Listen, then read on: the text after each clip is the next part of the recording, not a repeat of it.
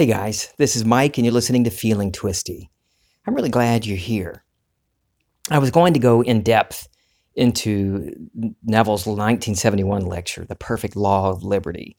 I'm still going to talk about it, but not go as in depth as I as I plan to, because there's no need to to get my point across. Uh, the law of liberty is not a separate law like the law of assumption. It's not some new thing you have to learn. It's it's a term used in the Bible in the New Testament, and Neville quotes that verse from James where it says, uh, "I'll just read the quote: Be doers of the word and not hearers only, for he who is a hearer and not a doer is like a man who observes his natural face in the mirror, then goes his way, and at once forgets what he is like. But he who looks into the perfect law, the law of liberty, and perseveres, he'll be blessed in his doing. And that's not uh, a separate law, a new thing you have to learn. That's imagination. Neville refers to the law of assumption, and throughout his lectures, he talks about the law and the promise. And there's freedom in both.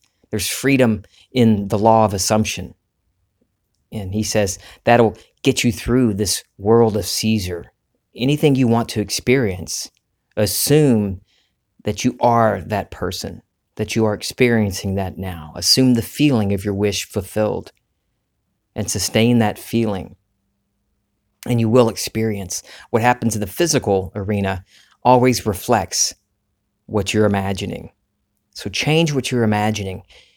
Look into this perfect law of liberty, your imagination.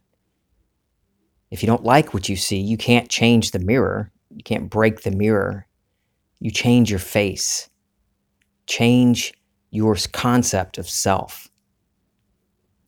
Also, from this lecture, he says the rich man, the poor man, the beggar man, the thief are not different minds, but simply different arrangements of the same mind. There's only God in this world. So when you say I am and I say I am, it's the same God. But we've arranged the structure of our mind differently. We have different concepts of self. That's all. But not one is better because he is richer than the one who is poor. These are only different arrangements of the structure of the mind. A good friend of mine and I talk about the law and the promise quite often, mainly about the law. And it's funny now when we start to talk and he'll bring up something and he'll catch himself. he'll see the expression on my face and, he'll, he knows the answer. He'll answer himself before I get a chance to say anything. He knows it always comes back to concept of self. And when I first met him, yeah, there was a lot of crap that he was holding on to. A lot of regret and shame. Shame over his sexual orientation and regret over things, choices he's made in life. And he was still identifying himself currently based on all of these things from the past. And I, every time we talk, I imagine lovingly for him.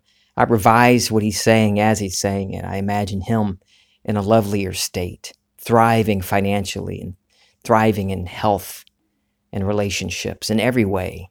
I see him radiant and fulfilled. I love my friend. And every time we talk, I see, I can tell the difference. These things that used to chain him down and imprison him are falling away. And I was talking to him today about that, how everything is, it's self imprisonment. We put ourselves in prison, imprison ourselves with debt, this feeling of the inability to get out of it, we imagine ourselves poor or unhealthy, unloved. We hold on to things from the past and we fill our minds with shame and embarrassment and regret. But all of that can be shaken off simply by moving into a new state of mind, a new state of consciousness. And it does not take work, it's not hard. It may seem that. I know from experience it, it could seem hard. But if you change your assumption about it being hard, it changes too. When we're thinking small and separate and that there, there is a God that's separate from us, if there is a God at all, things have to be difficult. We have to take the 12 steps to get to sobriety. We have to go through training to find salvation.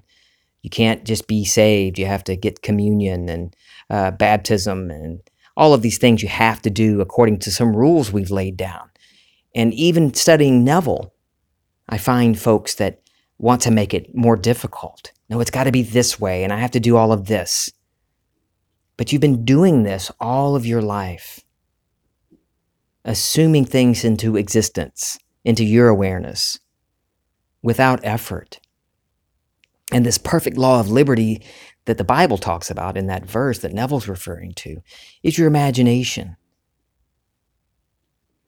By simply assuming you are the person you want to be and sustaining that feeling, you can transcend all of these self uh, these self-imposed limitations these things that you thought were stopping you your financial status your education your sexual orientation the country in which you live your political party. None of that matters. Zero unless you give it meaning. And the shit from your past your regrets and things that you are feeling shameful about will continue to confront you until you turn away from that and move into a new state of consciousness. You don't have to keep holding on to it. You can liberate yourself. No one can do it for you. There's freedom in imagination, freedom to be whoever you want to be. That's what that verse in James is talking about. Don't just hear what I'm talking about or read Neville or listen to his lectures and say, oh, yeah, I know. I know imagination creates reality. Yeah. But why is this so hard? Why am I still having trouble? Well, what are you imagining right now? What are you imagining about yourself that keeps you holding on to these images, these things that you call your past that you're holding on to? Look into that perfect law of liberty. Look within, in imagination, in the eternal now, right now. What do I want to experience now? How would I feel at this moment if I were financially free? The only freedom that can ever be found is within. And once you experience freedom within, freedom from anything you think is binding you, that's keeping you back, holding you down, you turn within. Neville says, All you need is exactly what you have, for you have the mind of God. It's not a different mind, it's the same mind and you simply rearrange the mind by a mere assumption. What would the feeling be like were it true that I am now the man I want to be, now the woman I want to be? And it is added, but persevere. You must persevere in it. Persevere is the same as persist. Both words used to mean struggle to me.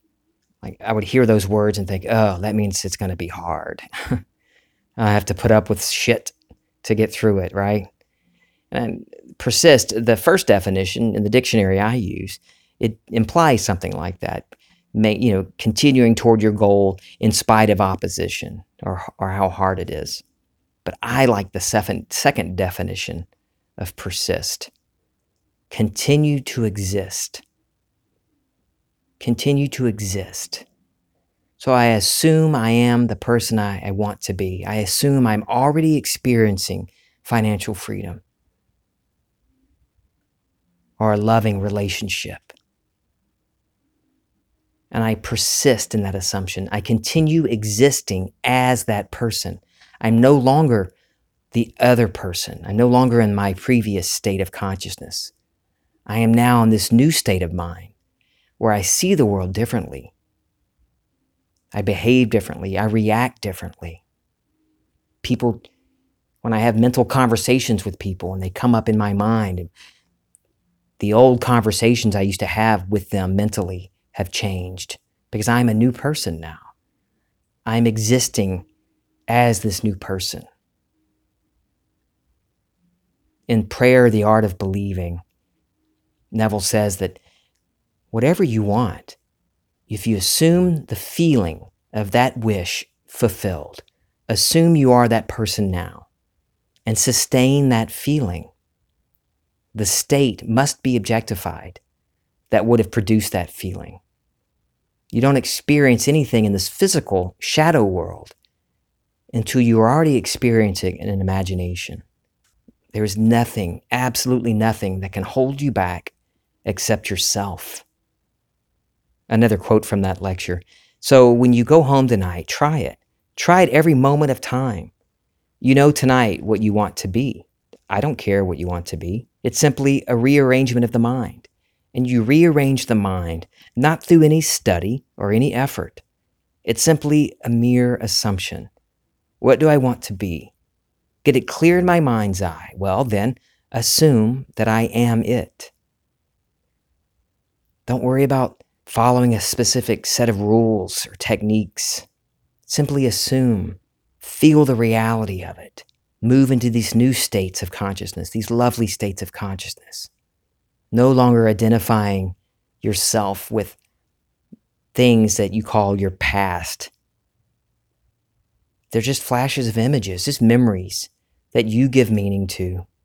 And all you have is right now. So, what do you want to be now? Don't wait. What would it feel like to be that person right now? Now, sustain that feeling. And don't look back. Keep going. I love you guys. This is Feeling Twisty.